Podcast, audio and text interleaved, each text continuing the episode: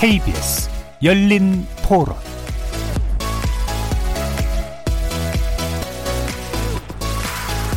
안녕하십니까. KBS 열린 토론 정준희입니다.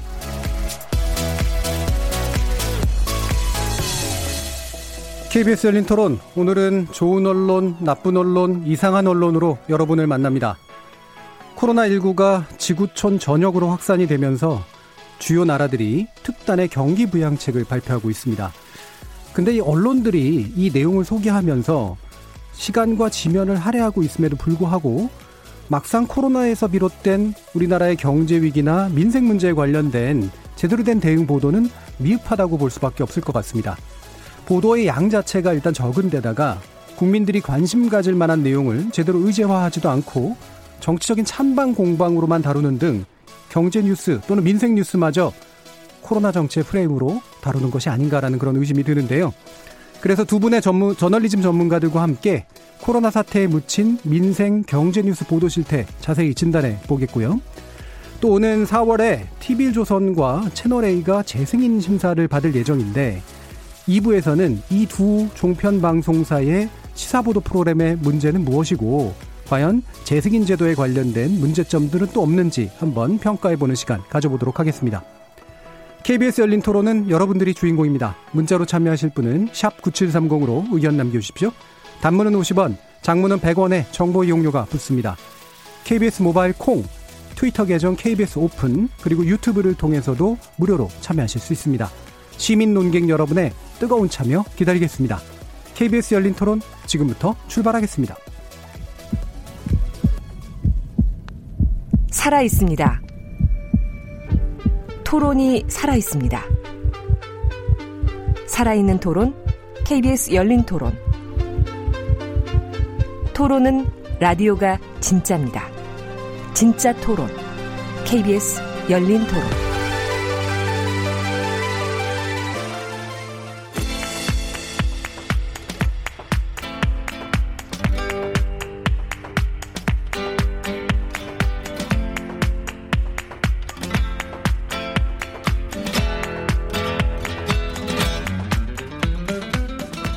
좋은 언론, 나쁜 언론, 이상한 언론.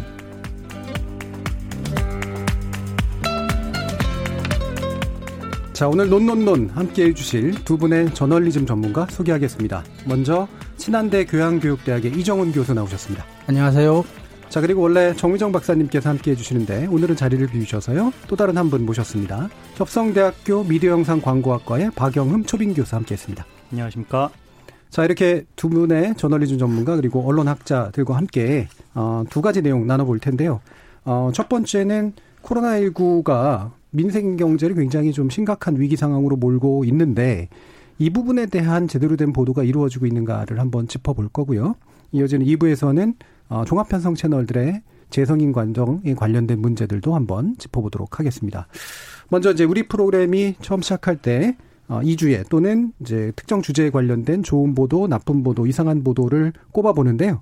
어, 먼저 좋은 보도를 오늘은 이정원 교수님께서 지적을, 아, 픽업을 해주셨습니다. 어떤 내용이신지 소개 부탁드립니다. 네, 오늘 저는 그 두 개의 기사, 엄밀히 따지면 세 개의 기사인데요. 예. 어, 준비해 왔는데, 먼저 3월 19일 목요일에 중앙일보에 실린 기사인데요. 제목이 이제 현금 주면 경기 살아날 것 대 일할 의지 해치고 증세 불가피라는 제목의 예. 기사인데요. 이 기사는 어 지금 우리가 이제 뭐 재난 기본 소득 어 이야기도 나오고 여러 가지 어 어려움에 있어서 정부가 이제 재정적으로 또는 뭐 지원을 해주느냐 마느냐 또는 해준다면 어떤 지원이 필요하냐에 대한 이제 공박이 심하고 논란이 심한데 예.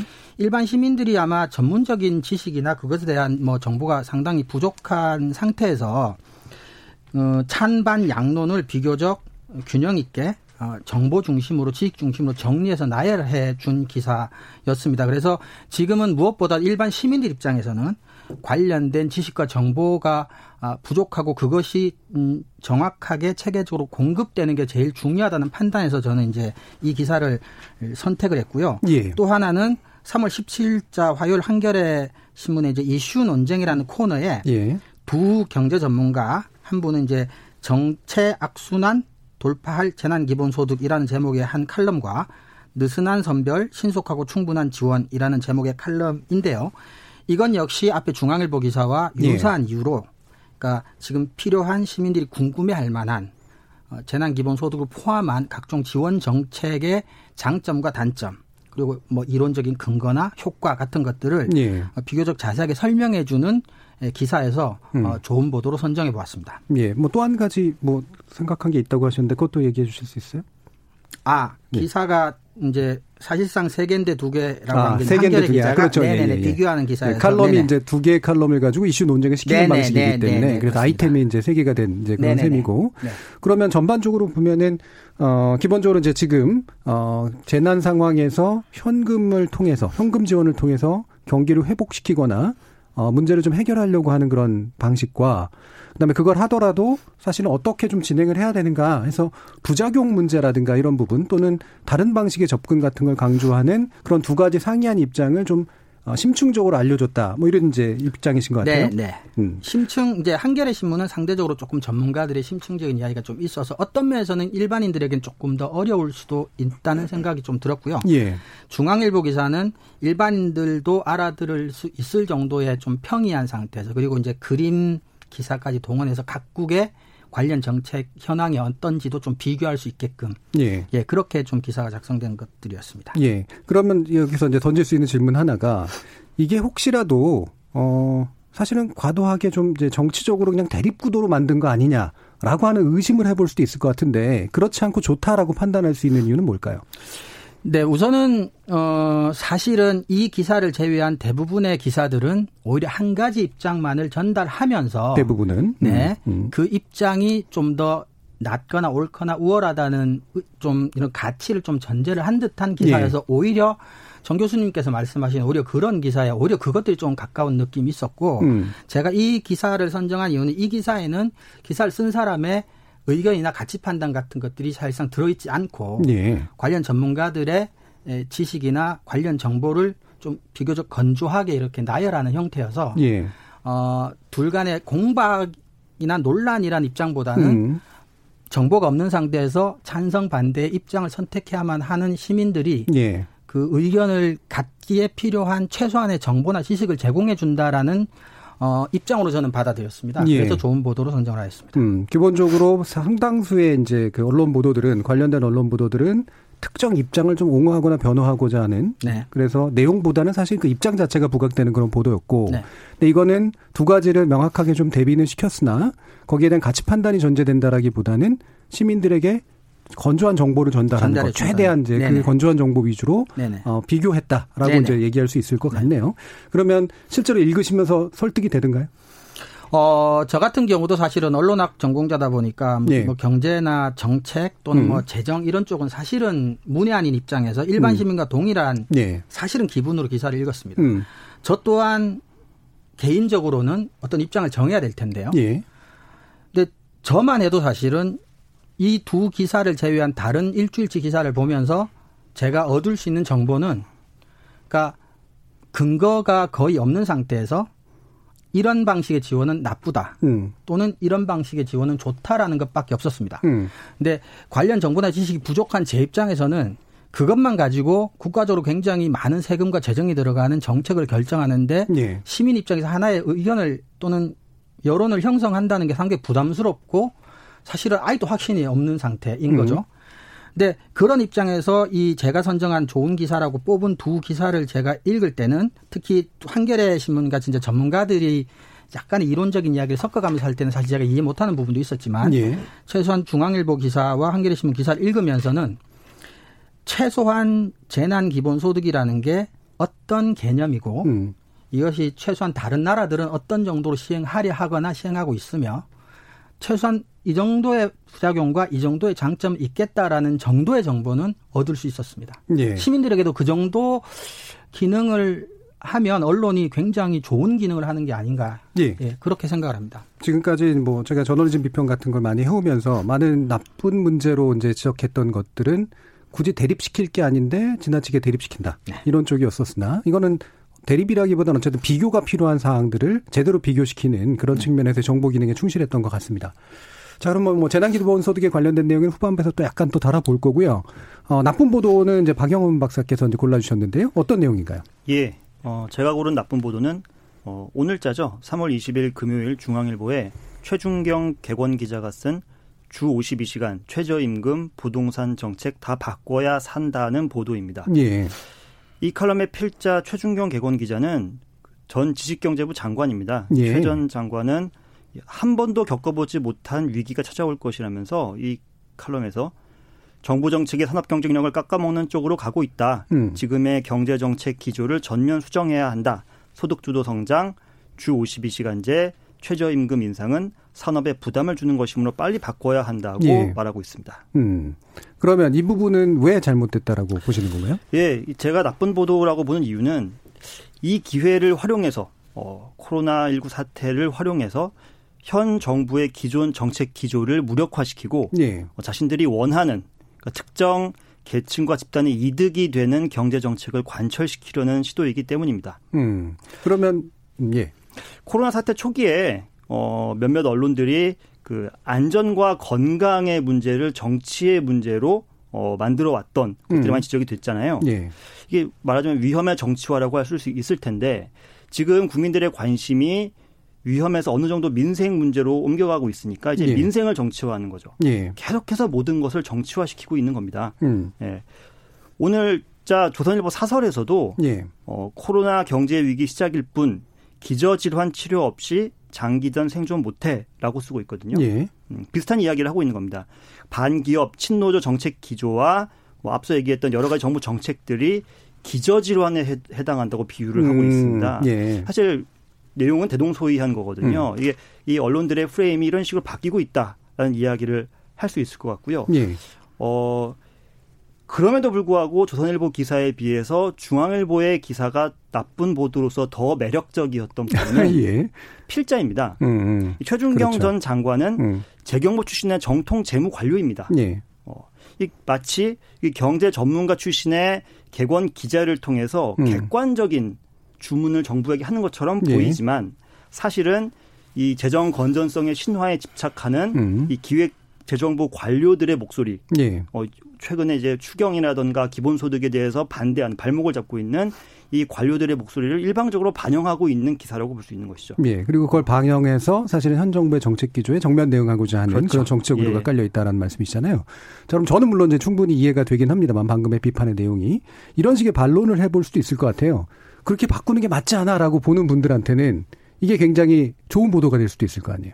뭐 그렇기 때문에 아마 중앙일보가 예. 이런 기사를 실은 것이라고 볼 수 있을 겁니다. 근데 음. 아까 이 교수님께서 말씀하셨듯이 이렇게 어, 많은 국민들이 지금 충분한 지식이 없고 네. 어떤 선택을 해야 할지에 대해서 고민하고 있는 상황에서는 음. 건조하게 양쪽의 입장을 어, 대립시켜 주는 것이 좀더 좋은 보도라고 본다면 음. 예. 그런 점에서 이런 보도는 상당한 문제가 있다고 볼 수 있겠죠. 음. 제가 예를 들면 이렇게 한번 비교를 해보겠습니다. 예를 들어 제가 전혀 어 재정에 대해서 예산에 대해서 또는 기본소득에 대해서 전혀 이제 무지한 상태에서 앞에 말한 어떤 그래도 정보와 지식을 좀 건조하게 제공해 주는 가치가 빠진 기사와 방금 박 교수님께서 선정해 주신 어떤 이런 나쁜 기사 두 개를 제가 읽었을 때첫 예. 번째 기사 같은 경우는 어쨌거나 관련 정보가 남죠. 그리고 그 관련 정보를 가지고 제가 고민을 하거나 추가 정보 추구 행위를 할 수가 있겠죠. 예. 근데 두 번째 같은 경우 나- 박 교수님께서 나쁜 기사라는 건 읽고 나면 그 안에 사실 정보나 근거가 없기 때문에 음. 그 전직 관료께서는 다 아니까 퉁 치셨는지 모르겠지만 모르는 일반 시민 입장에서는 뭐만 예. 남냐면 현 정부의 정책은 나쁜 정책이다. 음. 라는 가치 판단만 남는 거죠. 근데 왜 나쁜지는 여전히 모르는 상태죠. 예. 그래서 그런 상태에서 여전히 내가 뭔가 결정을 하고 예를 들어 뭐 찬반 또는 총선에서 이런 것들이 이어진다면 정책으로 내가 뭔가 의사 결정을 해야 될 때 난 여전히 중요한 판단을 내리는데 근거가 될 만한 정보나 지식이 전혀 없는 상태가 되는 거죠. 예. 그래서 이게 그래서 또 그것뿐만 아니라 뭐 현 정부를 지지하는 사람들한테도 별로 감정적으로도 뭐 소모적일 테고 지지하는 사람 입장에서도 현 정부에 대한 부정적인 감정을 키워주는 것 이상의 이하의 어떤 기능은 제가 보기엔 크게 없어 보이거든요. 예. 근데 우리가 이제 언론한테 에, 요청하고 기대하는 일차원적인 음, 기능이나 역할이라고 하는 게 음. 그럼 부정적인 감정을 키우거나 줄이거나 하는 건지 아니면 어, 주권자로서 시민들이 국가적으로 중요한 어떤 결정에 직면하여 스스로 뭔가를 결정할 때 동원할 수 있는 최소한의 정보와 지식을 객관적이고 정확하게 최대한 예. 제공해 주는 게 일차적인 기능인지에 대해서 생각을 해 보신다면 어 저는 박 교수님께서 나쁜 어 기사로 선택한 것을 사실 저는 이제 좋은 기사를 중심으로 보았지만 음. 저도 사실은 나쁜 기사라고 봤던 거를 정확하게 음. 뭐 지적해 주셔서 저는 사실은 좀 동감을 많이 하는 편입니다. 저 아까 이제 사실은 부수적으로 이제 소개해 주셨던 조선일보 기사가 저는 더 매력적인데요. 어떤 면에서 보면 왜냐하면 제가 좋아하는 비유법을 썼단 말이에요. 그렇죠. 그러니까 기저질환이라고 하는 것. 지금 코로나19가 더 위험한 거는 이른바 이제 폐가 안 좋은 분이거나 고령자거나 이래서 또 심장이 안 좋거나 이래서 어, 현재 이 코로나19가 가질 수 있는 치명률을 높이는 방향으로 더 이제 작동하는 위험한 이제, 이제 상황이잖아요. 그 비율을 그대로 가져와서 우리나라가 경제가 지금 안 좋은 건 그렇죠. 코로나19 때문에 안 좋은 건 단순히 코로나19 때문에 안 좋은 게 아니라 원래부터 노동 중심 정책 피고 소득 주도 성장 피고 이래 가지고 기본적으로 체력이 완전히 떨어진 상태에 코로나19가 빡 닥치니까 이 문제가 커져 버렸다 이렇게 음. 얘기할 수 있거든요. 그렇죠. 상당히, 상당히 설득력이 있을 수가 있는 저는 논리 전개 방식이라고 생각을 해요. 제가 거기에 반론을 던지면 이제 이겁니다. 뭐냐면 자 코로나19가 문제가 터졌다. 그랬을 때 우리가 해야 되는 방법은 기저질환자의 기저질환을 고치는 게 아니라는 거예요. 기저질환이 있다고 하더라도 음. 예.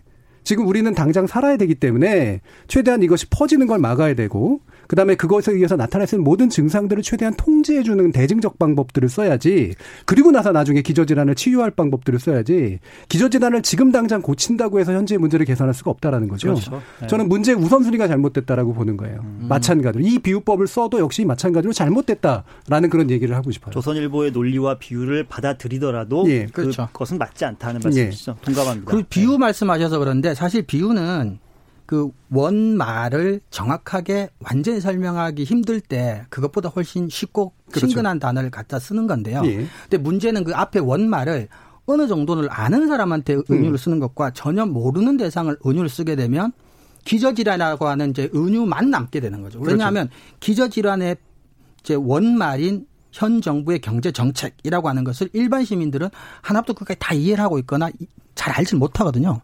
그러니까 이렇게 어 감정 중심의 사실이 좀 부분적으로만 들어가 있거나 네. 들어가 있지 않은 상태에서 이런 식의 좀 극단적인 기저질환이라고 하는 이런 약간의 혐오나 뭐 분노를 자극하는 듯한 은유를 쓰게 되면 원말은 사라진 채로 은유만 남게 되면 굉장히 예. 부정적인 네. 효과가 있다고 생각합니다. 그래서 뭐 이따가도 이제 최저 그, 그 여러 가지 지원 정책에 관련된 이야기를 살펴볼 텐데 저는 이 기저질환이라고 얘기하는 이 한국 경제의 근본적인 문제에 대한 정책적 차이는 충분히 인정할 수 있다라고 생각을 해요. 네. 그러나 그것을 해결하기 위해서 지금 당장 이 증상을 해결하기 위해 필요한 긴급한 지원들에 대한 이야기가 진행돼야 될 상황에 이런 방식으로 근본적인 대책이라는 식으로 물타기를 하는 건 사실은 그렇죠. 외려 안 좋은 의도를 깔고 있다 이렇게 이제 판단을 합니다. 맞습니다. 어 제가 이제 그럼 이상한 언론 보도를 선정해 봤는데요.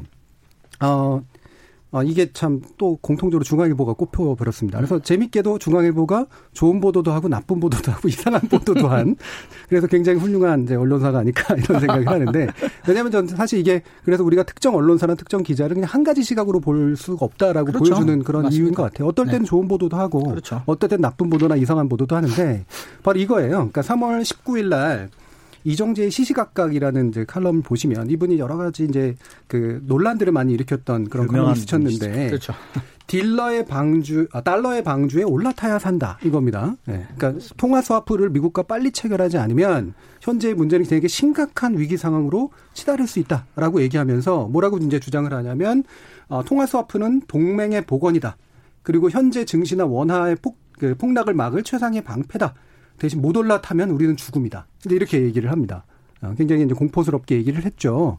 그런데 바로 바로 그게 얘기되고 얼마 안 돼서 미국하고 통화 스와프가 체결, 체결이 됐단 말이에요. 네. 굉장히 머쓱한 상황이 됐는데 요 보도뿐만 아니라 그 3월 20일 날 연속된 중앙일보 보도가 뭐냐면 통화 스와프는 외교의 승리 그러면서 연준은 위기 매뉴얼을 가지고 있는데 그것의 하나일 뿐이다라는 보도를 합니다. 자, 이게 한 언론사가 똑같은 의식으로 똑같은 방향으로 이루어지지 않는다라는 걸 보여주는 건데 바로 그 전날에는 마치 체결이 되지 못할 것 같으니까 딜러의 방, 달러의 방지 올라타라. 안 그러면 죽음이다라고 얘기해 놓고 그렇죠. 막상 체결이 되니까 그거 별거 아니었어. 원래 다 하는 거야. 이렇게 얘기해 버리는 대단히 모순적인 상황이 이제 그렇죠. 벌어진다고 하는 거죠. 저는 이 이정재 시각각의 이 필자와 이 기자가 동일한 문제를 가지고 있는지 아닌지 동일한 얘기를 하고 있는지 아닌지는 잘 모르겠습니다만 이게 이제 이상한 거긴 한데 동일한 거 한 가지는 있는 것 같아요. 딴지 걸기. 그렇죠. 예. 성화수화프가 안 될 것 같으면 안 될 거라고 딴지 걸고 되면은 별거 아니라고 딴지를 거는. 네. 그렇다면 나쁜 보도 아닙니까? 어, 저는 그래도 이상한 보도라고 얘기를 하고 싶습니다. 어, 왜냐하면 둘 중에 하나라도 잘 이렇게 제대로 좀 하면, 아, 그러니까 나 예. 딴지 걸기의 측면에서는 나쁜 보도고요. 예. 근데 뭔가 둘 중에 어느 하나 입장으로 정리를 해서 좀 더 우리에게 더 많은 정보나 입장을 제대로 알려주는 방식이라면 괜찮을 텐데 그러지 않았기 때문에 저는 이상하다라고 일단 돌려보겠습니다. 예. 예, 세 가지 내용 가지고 이제 어, 우리가 얘기를 해봤고요. 어, 이런 내용들이 바로 또 우리가 어, 민생 경제에 관련된 우리 언론 보도들이 어떤 것들을 다뤄야 되는가를 좀 보여주는 좀 좋거나 나쁘거나 이상한 지표들이 아니었을까 이렇게 생각을 해보는데요. 어, 한 가지 그 보면 민생 경제에 관련된 어, 그런 이야기들, 보도들이 어, 어떤 특징들을 좀 보이고 있다라고 보시는죠. 양이라든가 어떤 방향이라든가 이런 부분에 있어서는요. 예, 박영도 박사님. 저는 어 언론이 경제를 보도한다고 하면서 그 경제 전체에서 지극히 일부분 그러니까 예. 기업의 고충이라던가 기업의 이해관계에만 포커스를 맞추는 보도의 문제에 대해서 좀 말씀을 드리고. 싶은데요. 음. 우리 사회 많은 부분에서 경제는 기업의 영역이기만 한 것처럼 이야기되는데 절대 그렇지 않습니다. 그렇지 않죠. 예. 우리 옛날에 학교에서도 음. 경제의 삼주체 음. 해서 가계, 기업, 음. 정부 이렇게 배우지 않습니까? 예. 정부 얘기는 그렇다 쳐도 가계 얘기는 왜 빠져 있는지를 묻고 싶습니다. 가계. 예. 예. 지금도 수많은 비정규직 노동자나 실업자 그리고 그들의 가족들이 생계 문제로 고통을 받고 있는데 음. 이 얘기는 상당수 언론들이 외면하고 있거든요. 예. 뭐 물론 기업을 지원해서 경제 위기를 극복하자는 이야기는 굉장히 오래 전부터 해왔던 이야기이긴 한데 이게 뭐 위에서 물을 부으면 예. 물이 아래로 흘러내려서 뭐 전체가 활성화된다 이른바 낙수 효과 얘기 아닙니까? 예.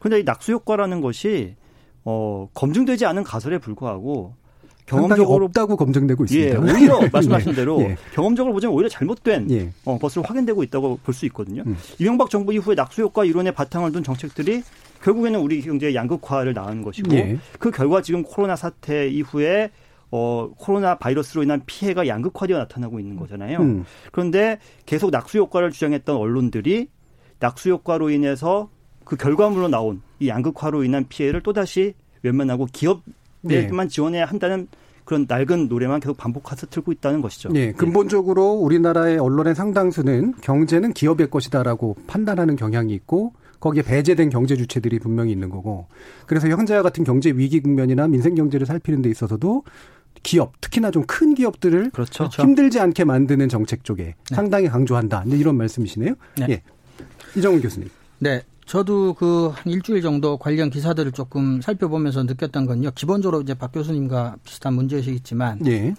어, 요즘은 더 이상 이제 그런 표현들 시민들도 잘 안 쓰는 것 같긴 하던데 어 이제 경제 문제, 정책 문제가 이제 나오니까 그런 건지 모르겠는데 우리가 흔히 말하는 이제 이념적 대립 구도라고 하는 것들이 조금 관련해서 조금 두드러져 두드러졌다 더. 두드러져 보이고요. 음. 그 다음에 그런 것들이 이제 특정 언론이 조금 더 많이 두드러지고 다른 언론들은 사실 그렇게 좀 옛날처럼 노골적으로 하는 것 같진 않지만 예, 특정 언론 제가 특정 얘기하셨죠. 언론이라고 예를 들면 이제 조선일보 같은 경우인데요. 예, 예. 조선일보 같은 경우는 예를 들면 3월 18일자 사설에 음. 대통령 주재 비상경제회의 특단 대책 안심이 안 되는 까닭이란 음. 제목의 사설에서 예를 들면 이런 겁니다. 지금 시점에서 우리가 상식으로 생각하기에 필요한 대책은 현 정부의 이제 기존 정책을 다 전면 수정하는 건데 지금 정부가 생각하는 재난 기본 소득 같은 것들은 이제 대규모 세금 살포에 불과하고 그래서 이런 것들을 특단의 대책이라고 생각하고 있는 게 아니냐는 예상도 고개를 들고 있다. 그러니까 네. 말만 보면 이제 세 가지 제가 주목할 수 있는 게 하나는 아니냐는 예상이라고 스스로도 밝히고 있듯이 어떤 뭐 근거를 문장 속에 제시, 문제 글 속에 제시를 한다거나 뭐 이런 건 전혀 없고요. 음, 아니라고는 얘기하는데 왜 아닌지는 모르겠다. 모르겠다. 음. 그러면서 현 정부의 정책이 잘못된 거고 그래서 전면 교체를 해야 되는 건 상식이라는 주장이 상식이다. 들어 있고요. 예. 그리고 재난기본소득과 같은 정책은 어, 대규모 사, 세금을 그냥 막 살포하는 행위다라는 형태 이제 세 가지 이런 주장인데 이런 식으로 대체적으로 조선일보의 관련 기사들을 쭉 검토해 봤을 때 어, 여전히 변화하지 않은 옛날식의 이념적인 어떤 어, 언론 현업 용어로 야마라고 하죠. 음. 그러니까 어떤 기사의 방향을 정해놓고 네. 그것에 필요한 짐작과 예상, 뭐 사실 다 섞어서 집어넣어서 하나의 방향으로 모든 관련 기사 그게 마스크가 됐던 음. 재난 기본 소득이 됐던 뭐 예산이 됐던 예. 결론은 항상 그렇게 이제 몰아가는데 우리 정 교수님 말씀하셨던 그러니까 시시각각 칼럼도 사실은 마찬가지라고 생각하거든요. 네. 전형적으로 이제 체결되지 않을 것이라는 전 예상하에, 예상하에. 비, 비난을 하기 위한 음. 야마를 음. 가지고 이제 기사를 썼는데 예상과 달리 그 다음날 바로 체결이 되어 버린 거죠. 예. 그러니까 또 다른 딴지를 거는 건 상황은 바뀌었지만 중앙일보 야마 즉 현 정부를 바라보는 이념적 시각은 바뀌지 않은 거죠. 네. 그러니까 이제 그렇게 그러니까 그런 형태의 기사들이 좀 너무 많은 것 같았습니다. 음. 근데 반대로 이제 우리가 이념적 대립이 좀 심했다고 할 때 뭐 우리 흔히 말하는 한겨레 신문이나 경향 신문 같은 경우는 어, 좀 상대적으로 조선일보보다는 그런 식의 기사들이 훨씬 적었습니다. 네. 네. 그래서 좀 조선일보가 어, 지나치게 모든 문제들을 지금 코로나 국면에서 유달리 과거와 조금 뭐 좋아진 것 같기도 했었는데 음. 모든 것들 좀 정략화하고 있는 것 같은 인상을 많이 받았습니다. 예. 어, 이게 그 이정훈 교수님께서 오늘 두 가지 전문 용어를 사용해 주셨는데 하나가 퉁쳤다 그리고 야마. 어, 제가 뭐 청취자들의 이해를 돕기 위해서 잠깐 말씀을 드리면 이게 이제 언론계에서 이제 쓰이는 일종의 이제 자본이라 그러죠. 그러니까 그 자기들끼리의 용어인데 그게 핵심이 되는 요체 또는 말하고 싶은 바 이거고 이거를 사실은 이종훈 교수님께 써주신 이유가 아 이게 이제 바로 뭐냐면 주제나 요지를 잘 정리한다라는 그런 순화된 수준에서가 아니라 의도적으로 뭔가를 짜내기 위해서 그렇죠. 뭔가를 엮어내기 위해서 그거 하나만 딱 붙잡고 우리는 사실 언론은 사실과 정보에 기초를 둬야 되는데 바로 이렇게 핵심 주제가 되고 핵심 주장이 될 만한 걸 잡고 나머지를 그냥 나열시켜 버리는 그렇죠. 그걸 위주로 나열시켜 버리는 이런 문제를 이제 지적해 주신 거라고 할 수가 있습니다. 자 그러면 좀 더 이제 우리 지금까지 얘기 나눴던 것들의 어떤 구체적인 것들을 몇 가지만 한번 짚어 보겠습니다. 어 아까 이제 박영 교수님이 이제 얘기를 하셨는데 이렇게 이제 아까 기업 중심의 시각을 갖고 있는 것들이 한 가지 얘기는 하겠습니다만 언론이 사실은 코로나19 사태에 대해서 굉장히 좀 집중적으로 보도하고 심하다 싶을 정도로 보도를 하는 것에 비해서 그것이 야기하는 여러 가지 민생적 어려움의 문제에 대해서는 상대적으로 관심을 덜 갖거나 부각시키지 않는 이유는 뭐라고 생각을 하세요? 뭐 여러 가지 이유가 있겠습니다만은 어 이런 이유도 하나 좀 생각해 볼 필요가 있을 것 같습니다. 어 기자들이 네. 기본적으로 어, 코로나19 바이러스로 인해서 어, 생계가 위협받을 정도의 저소득층이 아니기 때문에 발생한 요인도 있을 그렇죠. 것 같습니다. 경제적 기반이. 예. 음. 대부분 중산층 이상의 화이트 칼라들이거든요. 예. 그리고 어, 주변에 그 친구들이나 동료들도 대부분 뭐 대기업을 다니거나 뭐 먹고 사는데 크게 걱정이 없는 사람들이죠. 음. 어, 민생 경제의 위급함을 느끼기에는 어려운 것이죠. 뭐 오래된 이야기입니다마는 기자들이 대중교통을 이용하지 않고 예. 자가용을 어, 타기 시작하면서부터 대중교통의 문제에 대한 뉴스가 크게 줄어들기 시작했다. 예. 뭐 유명한 이야기입니다. 음. 어, 기자들이 최근에 뭐 기자실도 폐쇄되고 재택근무도 하면서 일상이 많이 바뀌긴 했지만 여전히 본인의 생계에 대한 고민이 없기 때문에 어, 사실은 저소득층의 어, 고충에 대한 그런 보도가 많이 없는 것이 아닌가라는 생각도 해봅니다. 네, 실제로 이게 이제 언론학에서 사실 많이 다룬 주제이기도 한데 그렇죠. 기자들의 계급적 기반이 기자들의 정치적 지형이나 아니면 내용이 어떻게 영향을 미치는가 그렇죠. 굉장히 많은 어, 탐구가 또 이루어졌고 실질적으로 이들의 중산층적 기반이나 상류 추정 지향이 그들의 내용에 상당히 편향적으로 영향을 미친다라고 이제 분명히 볼 수가 있는 거죠. 그러니까 그렇죠. 자기들 눈에는 안 보이는 거예요. 쉽게 말하면 스스로는 예. 잘못 느끼는 거죠. 예. 그러면 뭐 그 이정훈 교수님 같은 경우 어떤 이유가 좀 있다고 생각하시나요? 뭐 저는 기본적으로는 박 교수님 말씀에 동의를 음. 하고요. 음. 추가적으로 뭐 한 가지 정도 더 보태자면 그 아까 박 교수님께서 말씀하셨던 경제는 오로지 기업과 관련된 것들이라는 것과 이제 유사한데 예. 그 우리나라 언론에서 취재하는 관행들이 보통 이제 관련 정부 부처나 대기업 홍보실 같은 것들이 우선순위다 보니까 경제 문제에 대한 세상에 대한 인식이 박 교수님 말씀처럼 어, 출신한 성분이나 계급 음. 과 유사하게 되는 것도 있지만 기자가 돼서 취재를 할 때도 사실은 어, 박, 박 교수님께서 어, 뉴스에 잘 등장하지 않는다는 사람들이 우리나라 언론에서 한 번도 취재원이었던 적이 별로 없었던 예. 것 같아요. 예. 그러니까 권력 지향적인 뭐 성향 있어서 그렇다라기보다는 관행적인 측면도 분명히 있을 텐데 음. 아무튼 우리 사회에서 어 소위 말하는 목소리를 가질 수 있는 사람들, 힘이 음. 있는 사람들이 주로 취재원이 되어 와서 그렇죠. 네, 네. 만나는 사람들이 네. 그렇다 보니까 그 사람들의 의견 중심으로 뉴스가 이제 쓰여질 수밖에 없는 게 있고 음. 그래서 전혀 어, 취재 당하지 못하는 일반인들은 말할 기회 자체를 근원적으로 가지지 못하는. 음. 그래서 이런 것들을 조금 무리가 될지 모르겠지만 한 발 더 나가면 제가 갖고 있는 이건 의심입니다. 주관적인 의심인데 과연 우리나라 대중적인 상업 언론이라고 하는 이제 언론사들이 보편적인 일반 시민 자체를 타겟으로 삼고 있는 건지 아니면 예. 그들의 취재원인 그 정보를 가진 권력자나 엘리트들이 사실상의 target audience인지에 대해서도 저는 조금 의심스러운 바가 있습니다. 예, 실제로 대중들이 종이신문을 이제는 더 이상 선택하지 않음에도 불구하고 유지되는 이유가 또 바로 정확히 거기에 있죠. 네. 그러니까 관공서라든가 그렇죠. 대기업들이든가 이런 데들이 종이신문을 구매해주고 그렇죠. 거기에 이제 광고라든가 이런 걸 실어주는 것이 굉장히 유효한 경제적 자원이 되기 때문에 절대로 포기할 수 없게 되는 그런 현상. 그렇죠. 하지만 아무도 종이신문을 보지 않는 현상 이런 그렇죠. 것들하고도 연관이 돼 있는 것 같습니다. 요거하고 관련지어서요. 실제로 어 저희 이제 열린, 열린 토론에서도 다뤘습니다만 이제 노동 문제 이런 걸 다뤘었는데 네. 지금 현재 이제 콜센터 같은 데가 바로 이제 어, 그 확진자들이 이제 많이 나오게 되는 그래서 확산의 주된 고리처럼 이제 돼버리는데 이게 신천지 시하고는 상당히 다른 게 이들은 이렇게뿐이 일할 수밖에 없는 조건. 그렇죠. 그리고 지금 같은 경우엔 더더욱이나 어떤 업무가 폭증할 수밖에 없는 그런 조건에서 결국 불가피하게 발생된 그런 일이란 말이에요. 근데 관련된 보도를 보면 보도 자체를 별로 말 안 할 뿐더러 그렇죠. 보도를 어떻게 하냐면 또 터졌다 이런 식으로 보도를 해버려요. 콜센터로 또 터졌다. 또 터졌다. 그다음에 막을 수 있었던데 왜 방치했나 뭐 이런 식의 이제 이야기 다시 말하면 뭐 예를 들면 서울시장이라든가 현재 정부나 이런 데들이 이런 것들을 제대로 안 막고 뭐 했냐 이 큰일 났다. 이거 절대로 이제 안 수그러든다. 이런 식의 이야기를 하기 위해서 보도의 재료로 선택하는 경향이 있는데 그런 보도들을 보면서 왜 콜센터의 노동 과정이 또는 노동 조건이 이렇게 심각할 정도로 열악해졌는가를 지적하는 보도가 없단 말이에요. 맞습니다. 그걸 해결하는 방향에 대해서 지적하는 보도도 없는 거예요. 근데 지난번에 어 저희 출연하신 분들께서 아주 나, 날카롭게 지적을 해줬습니다만 근로기준법을 제대로 지키면 이런 문제가 안 생기거든요. 아, 예, 맞습니다. 음. 네.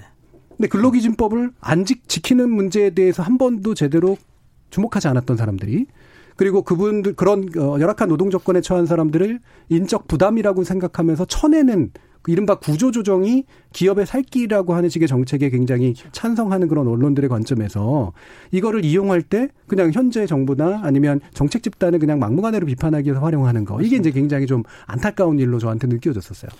상당히 율배반적인 게 네.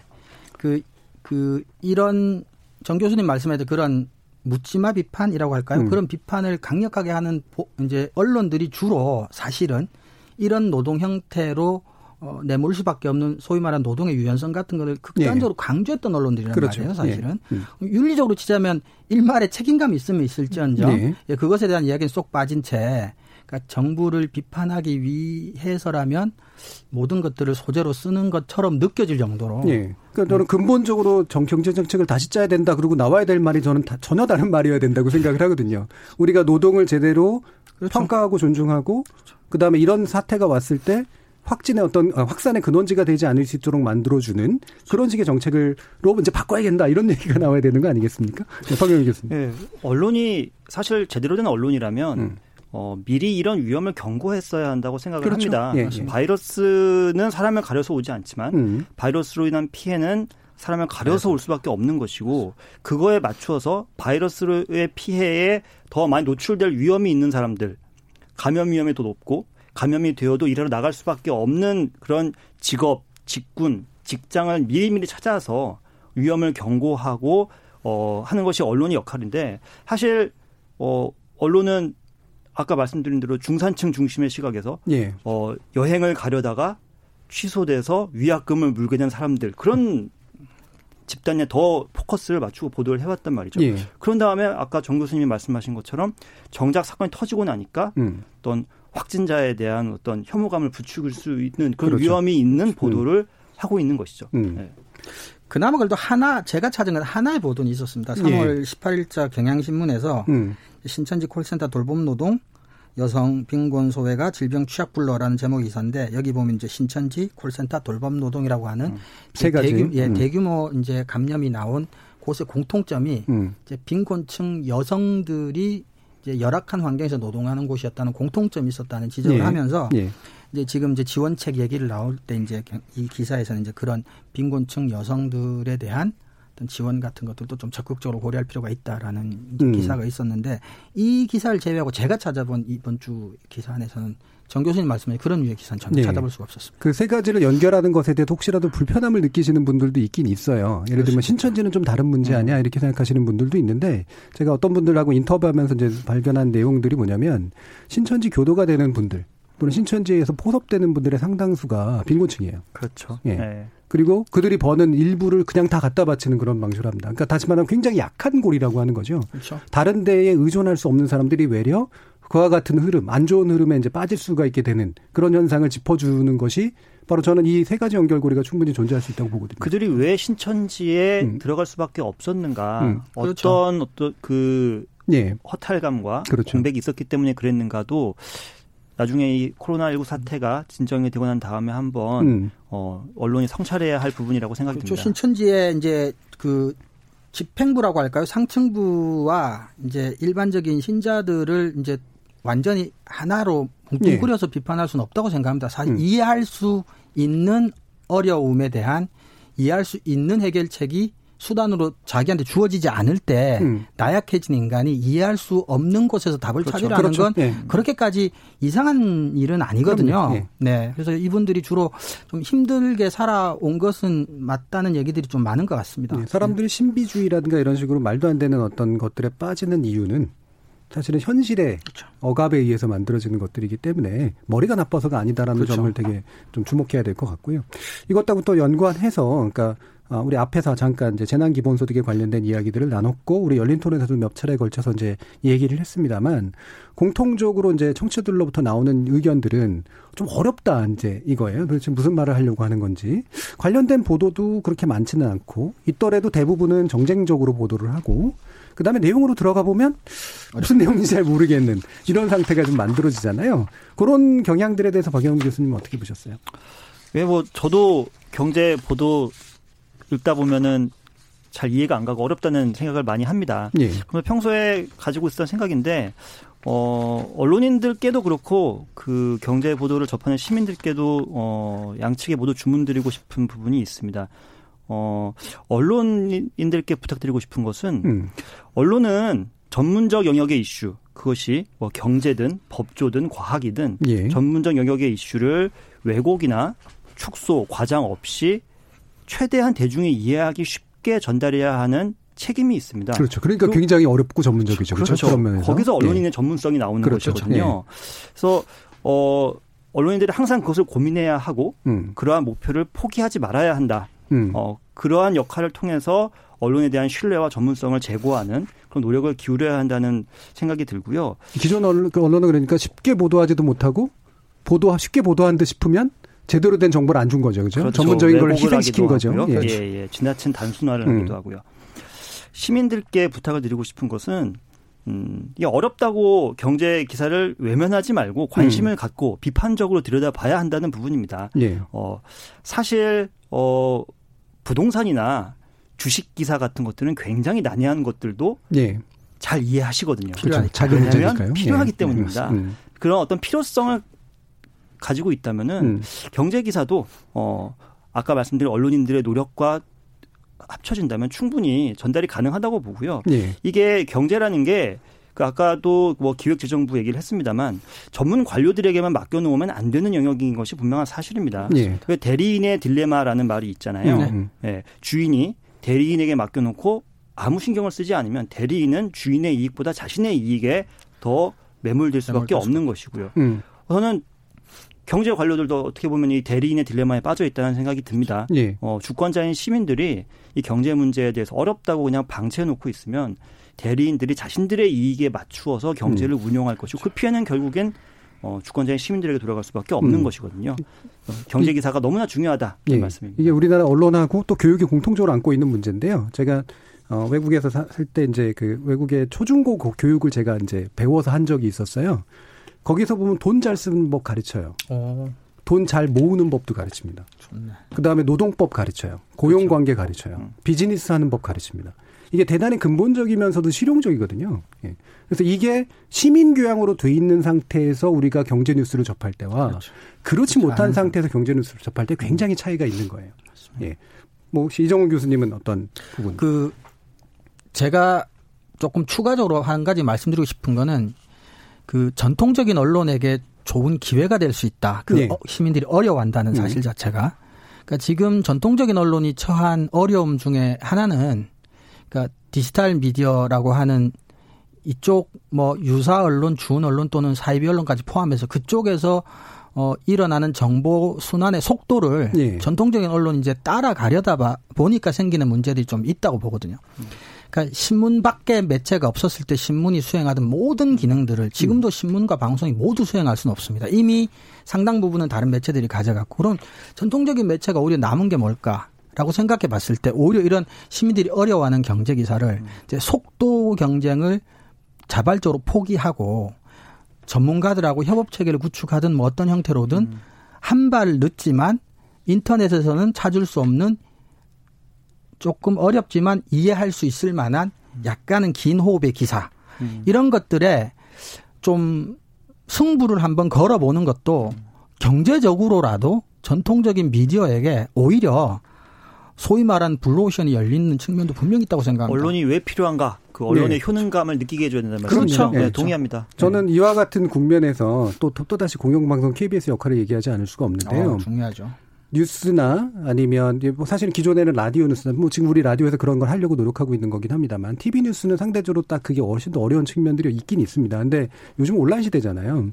그러니까 뭐 BBC라든 예라든가 PBS 예를 굳이 들 필요도 없이 지금 코로나19 사태가 나면 맨 처음 열리는 페이지가 확진자 통계가 아니에요. 음. 왜 손을 씻으면 당신이 살 수 있나가 먼저 나와요. 음. 그리고 손을 씻는 게 과학적 근거가 되는 이유에 대해서 아주 자세히 설명이 돼 있고 거기에 비해서 마스크가 얼마나 상대적으로는 사실은 어 이렇게 방어 역량이 약한가 외려 이런 부분들이 아주 잘 설명이 돼 있습니다.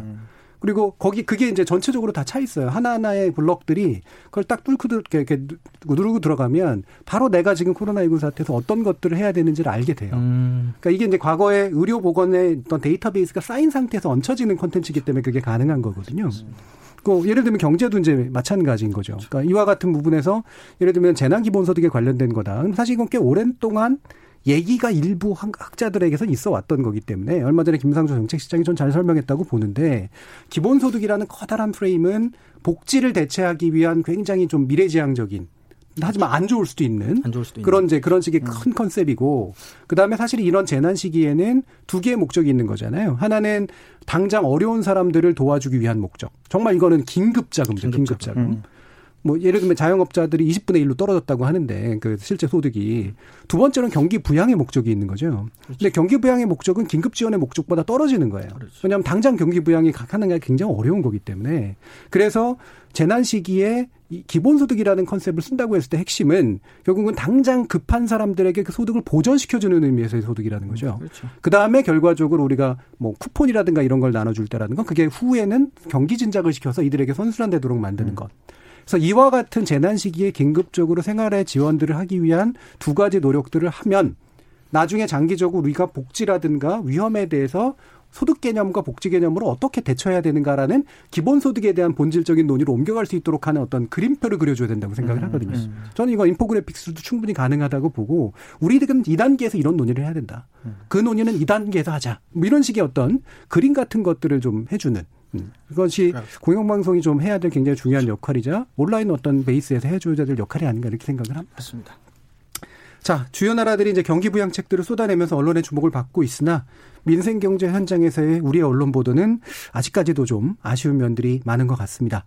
이어지는 2부에서는 올 4월에 재승인을 앞두고 있는 두 개의 종편 방송국인 TV조선과 채널A의 여러 가지 문제 또는 시사보도 프로그램의 어떤 평가에 관련된 문제들을 함께 논의해 보도록 하겠습니다. 여러분께서는 KBS 열린 토론과 함께하고 계십니다.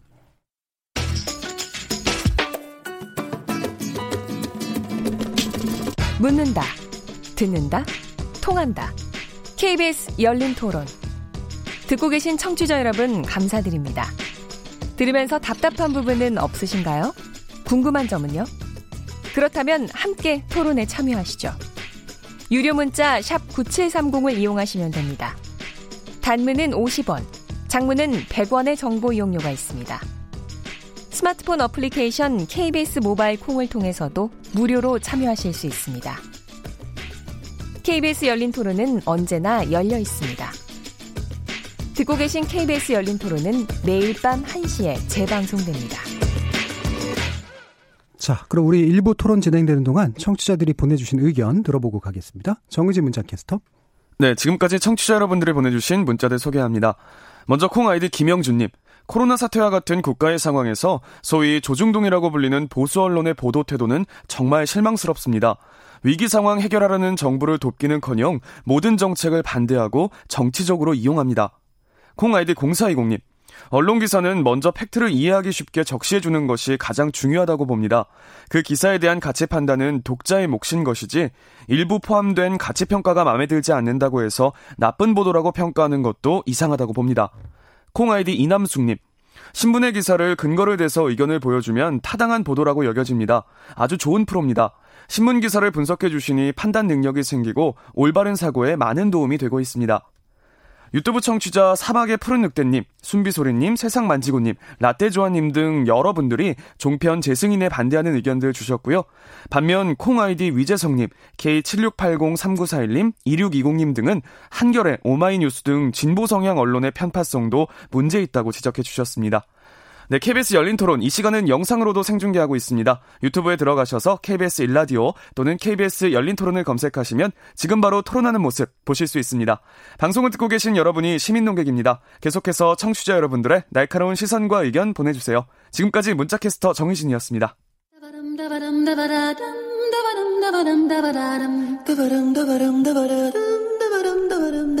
여러분은 지금 청취자와 함께 만들어가는 고품격 시사방송 KBS 열린 토론을 듣고 계십니다.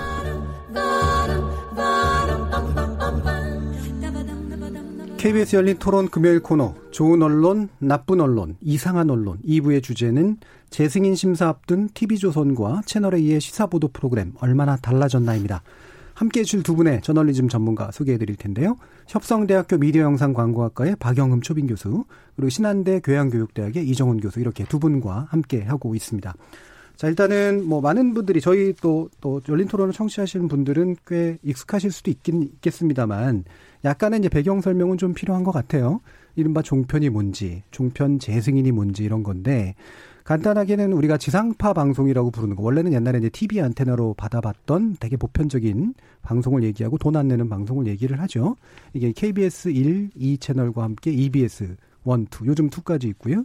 그 다음에 MBC와 함께 어, 서울 방송 등을 포함한 이제 지역도 민영 방송들이 이제 지상파 방송으로 분류가 되고 여기는 이제 전파를 쓰는 거기 때문에 이른바 허가라고 하는 걸 합니다. 전파라고 하는 건 아무나 쓸 수 없는 거니까요. 그래서 허가를 받는 만큼 강한 이제 규제의 대상이 되는 이제 그런 특성이 있고 공적인 측면도 훨씬 더 이제 강합니다. 그런데 일반적으로 이제 케이블 텔레비전 채널이라고 불리우는 거 사실 이건 위성 채널도 마찬가지고 IPTV도 마찬가지인데요. 어, 이렇게 지상파가 아닌 것들을 그냥 케이블 채널로 통, 통합해서 이제 부르는 그런 식의 이제 경향들이 있는데 이 부분은 전파를 직접 사용하는 건 아니기 때문에 그래서 상대적으로 좀 규제가 약하거나 하고요.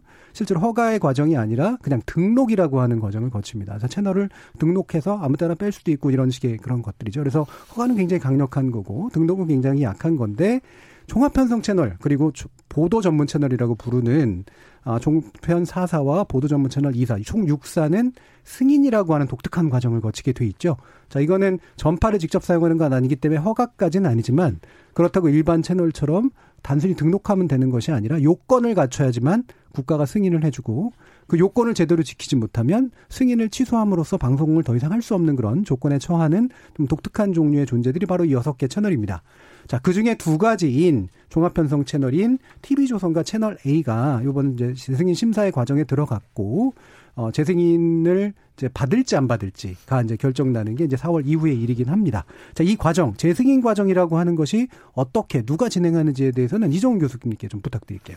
네, 제가 간단하게 좀 정리해서 말씀드리면 정 교수님께서 잘 정리해 주셨습니다만은 우선 종합편성 채널 같은 경우는 이 사실 2000년 통합방송법이 제정되면서 이제 재승인 제어가 제도가 생겨났죠. 제도적으로 예, 생기긴 예. 했는데, 그러니까 지금 방송법에 따르면 3년마다 재승인을 이제 받도록 되어 음. 있는데 방송법에는 3년이라고 사실 되어 있는 건 아니고 허가 또는 승인의 유효 기간은 7년을 초과하지 아니한 범위 안에서 대통령령으로 정한다라고 되어 있는데 우리 이제 대통령령으로 3년으로 정해져 있습니다. 그래서 2014년에 첫 재승인 심사가 있었고요. 2017년 두 번째서 이번 이제 2020년에 3년 이제 세 번째 하는데요. 그래서 보통 이제 심사위원은 전문가 9인에서 15인 내로 이제 구성하게 돼 있는데 방송 미디어 분야 전문가, 법률 분야 전문가, 경제 경영 회계 분야 전문가, 기술 분야 전문가, 시청자 소비자 분야 전문가 등이 이제 참가를 심사위원으로 참여를 하게 어, 되어 있습니다. 그리고 심사 사항 같은 경우는 좀 대분류로 간략하게만 말씀드리면 방송평가위원회의 방송평가가 있고요. 방송의 공적 책임 공정성의 실현 가능성 및 지역 사회 문화적 필요성이라는 항목이 있고 예. 방송 프로그램의 기획, 편성, 제작 및 공익성 확보 계획의 적절성, 네 번째 경영, 재정, 기술적 능력, 다섯 번째 방송 발전을 위한 지원 계획의 이행 및 방송 법령 등 준수 여부, 여섯 번째 이제 기타 이렇게 돼 있는데요. 어, 전체 1000점 만점에 650점을 넘기면 제허가 승- 재승인을 이제 예. 의결하는 거고요. 650점 미만일 경우는 이제 두 가지인데 예, 불허할 수도 있고요. 그다음 조건부로 재승인해 줄 수도 있습니다. 예. 예, 근데 이제 이 천점 만점 중에 이제 배점이 제일 많은 것은 이제 방송평가위원회 방송평가 400점으로 가장 높고요. 음. 지상파 방송 종합 편성에 따라 이제 가중치가 점수가 들어가는데 종합 편성 같은 경우는 이제 두 번째 공적 책임과 공정성 부분이 이제 어, 두 번째로 높아서 210점이 배치가 되어 있습니다. 음. 이 공정성 부분이 바로 이제 이른바 방송 심의, 다시 말하면 어, 방송된 내용에 대해서 사후적으로 이게 공정했냐 그렇지 않았냐라든가 뭐 그렇죠. 객관성을 위배했냐 그렇지 않았냐라는 것에 뭐 벌점을 받거나 뭔가 처분을 받으면 그게 이제 누적되는. 거죠. 네네, 예. 그렇습니다. 그래서 그게 이제 이 재승인에 상당히 영향을 미칠 수 있는 그렇습니다. 실질적으로 이제 주된 요소가 된다라고 하는 네. 이제 그런 거잖아요. 네네. 근데 박영 교수님께 그럼 이 부분은 여쭤야 될 것 같은데, 어, 사실은 재승인이 몇 차례 있었습니다. 그러니까 2009년에 이제 개정법이 통과되고 난 다음에 이제 10년에 이제 모집해서 허가가, 그러니까 승인이 들어갔고, 그 뒤로 이제 두 차례 이상 걸쳐 가지고 재승인 심사를 거쳤는데, 조건본 재승인 사례도 있었고, 재승인 과정이 좀 문제가 많, 많긴 했었잖아요, 과거에도. 예.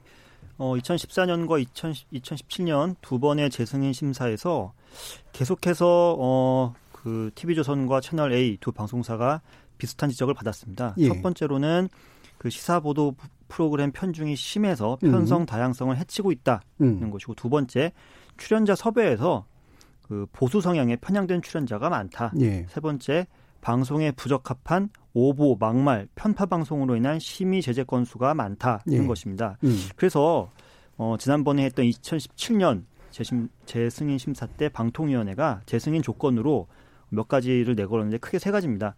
첫 번째, 조화로운 장르의 프로그램을 편성해라. 음. 그러니까 보도 프로그램을 너무 많이 만들지 말고 예. 전체 방송 시간이 한 3분의 1 이내로 제한을 해라라는 것이고요. 두 번째, 약속한 콘텐츠 투자를 이행해라.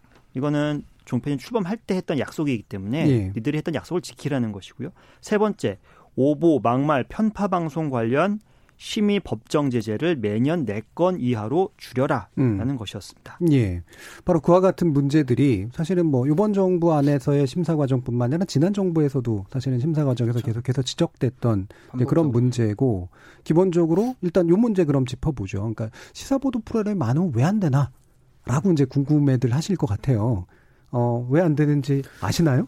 일단 가장 제가 알기로는 가장 음, 기본적인 이유가 아까 이제 종합 편성 편성, 채널이라고 예. 하는 게 PP 이제 프로그램 공급업자 사업자로 분류되는데 우리나라 이제 유선 방 유선 방송은 사실은 어떤 특정 장르를 이제 선택을 해서 허, 이제 등록을 하게 되어 있죠. 그렇죠. 일반적인 비지상파 그렇죠. 채널은 PP라고 부르기도 하고 채널 사용 사업자라고 부르기도 하는데 대부분은 장르가 정해져 있다 그죠? 장르가 정해져 영화나 있죠. 오락 뭐 이런 그렇죠. 식으로. 그리고 이제 법률에 근거해서 음. 특정 비율만큼은 이제 지정되지 않은 장르의 방송을 할 수가 있는 거죠. 예. 그러니까 예를 들어 드라마 전문 채널에서 뭐 일주일에 몇 시간 정도 스포츠를 한다든지. 음. 근데 이제 말 그대로 종합 편성 채널이라고 하는 것은 이제 지상파 방송 우리가 아는 KBS, MBC, SBS처럼 보도, 시사 교양, 예능, 뭐 이런 것들을 종합적으로 편성하겠다고 신청을 한 사업체인 거죠. 예. 그러니까 종합 편성 채널 종편이라는 말 그대로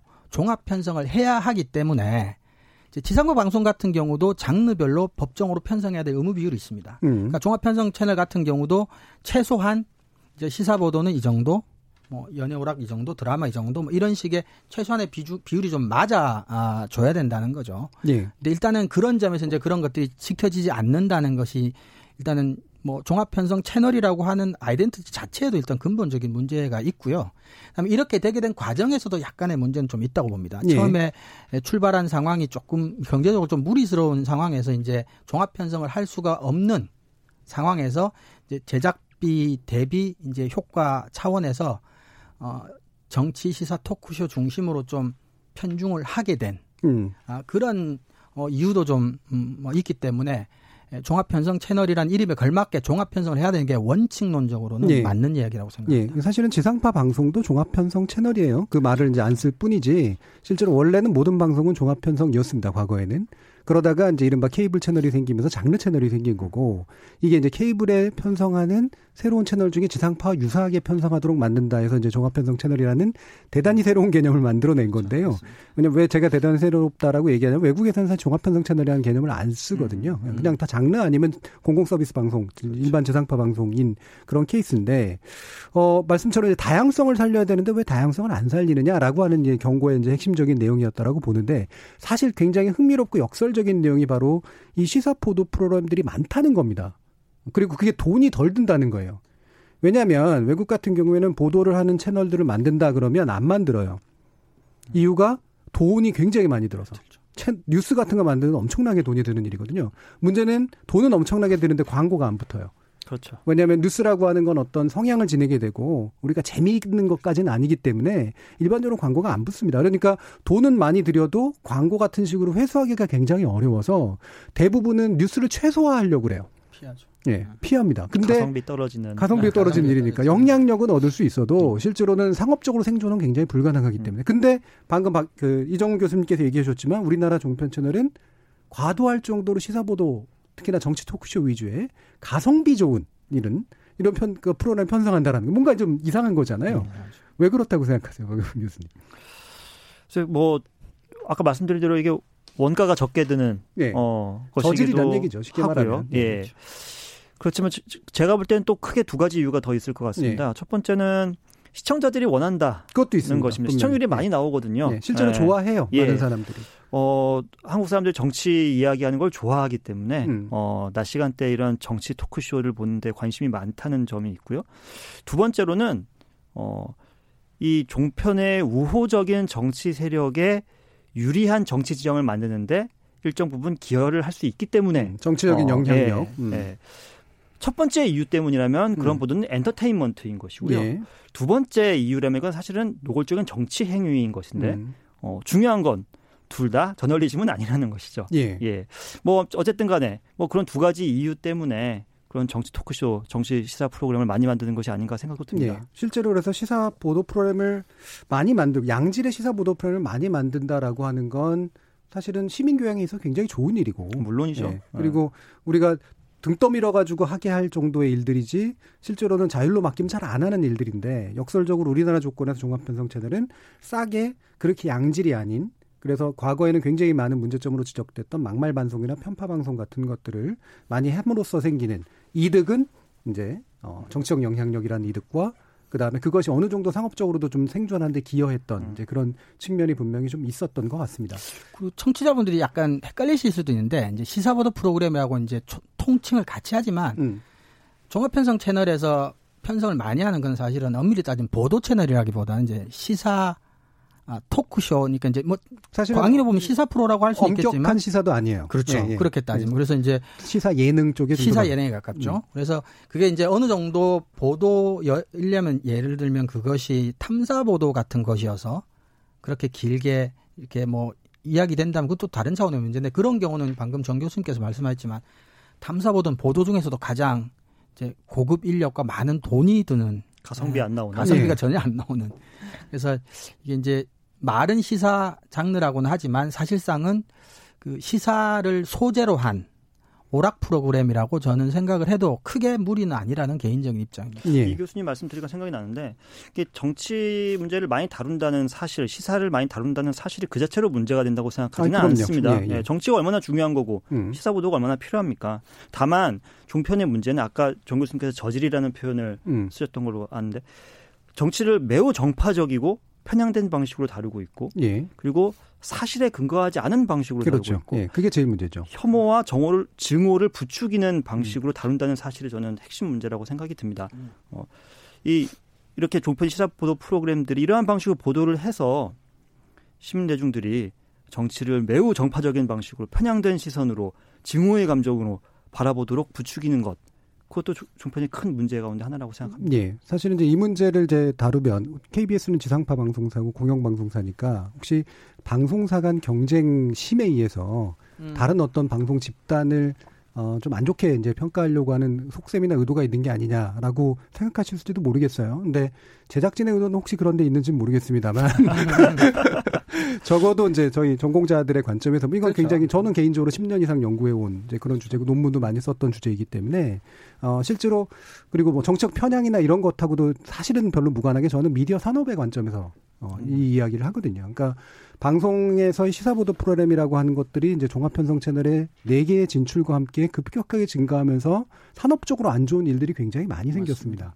네, 그 중에 하나가 바로 뭐냐면 어 저는 전 이렇게 표현하는데 방송계를 좀 떠도는 음 좀 과도한 그러니까 자격을 제대로 좀 갖추지 못하고 사실은 전문가인 척하지만 전문가의 모습들을 갖추지 못한 분들의 토론 패널이 들어와서 평가하는 위주의 콘텐츠가 너무 많아졌다는 거예요. 음. 여러분들 가보시면 알겠지만 어, 한 변호사가 정치, 경제, 시사, 문화, 뭐 할리우드 문제까지 다 다룹니다. 이를테면 봉준호 감독의 어, 기생충이 영화 상을 받으면 아카데미 평가도 해요.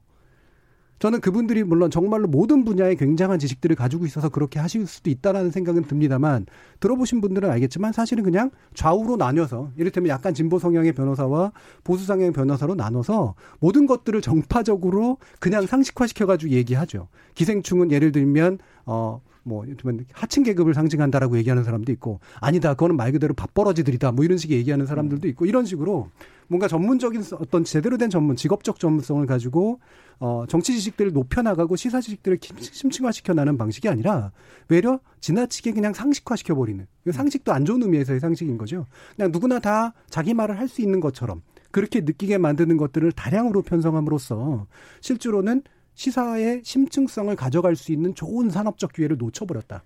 저는 그렇게 생각을 해요. 예, 그 제가 알기로는 일본에도 어 와이드 쇼라고 하는 포맷에 예. 어, 낮 시간대에 그 시사 정치 관련된 이슈를 다루는 어 토크쇼가 있다고 알고 있습니다. 어 보면은 한국의 이 종편 프로그램과 상당히 흡사한 방식인데 이 와이드 쇼에서 가장 많이 다루는 이슈가 한국입니다. 네. 어, 국제 문제를 많이 다루면 이 글로벌 시대에 얼마나 좋, 좋으냐 할 수도 있는데 사실은 이 와이드 쇼에서 한국을 다루는 방식이 음. 대단히 일본 중심적인 시각에서 혐한을 부추기는 그렇죠. 편향된 네. 논리를 전파하는 방식으로 하고 음. 있거든요. 음. 음. 이러한 보도 그 프로그램들이 일본 국민들에게 한국에 대한 왜곡된 시선을 갖게 하는 것이죠. 예. 어, 저는 마찬가지로 어, 종편 보도를 그런 식으로 볼수 음. 있지 않을까 어, 생각이 듭니다. 실제로 저는 되게 좋은 지적을 해주셨다고 보는 게 우리나라 종합편성 채널이 모델링한 두 개의 그룹이 있어요.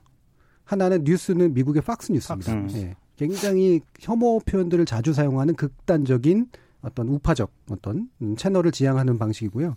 또 한 가지 시사 쪽은 바로 일본 방송이에요. 일본 상업 방송입니다. 근데 여러분들이 일본 방송하면 뭘 기억하시는지 말 모르겠지만 일본의 NHK는 굉장히 KBS스러워요. 음. 그래서 굉장히 딱딱하고 엄격하고 좋은 말로 하면 나쁜 말로 하면 재미없고 이렇게 됩니다.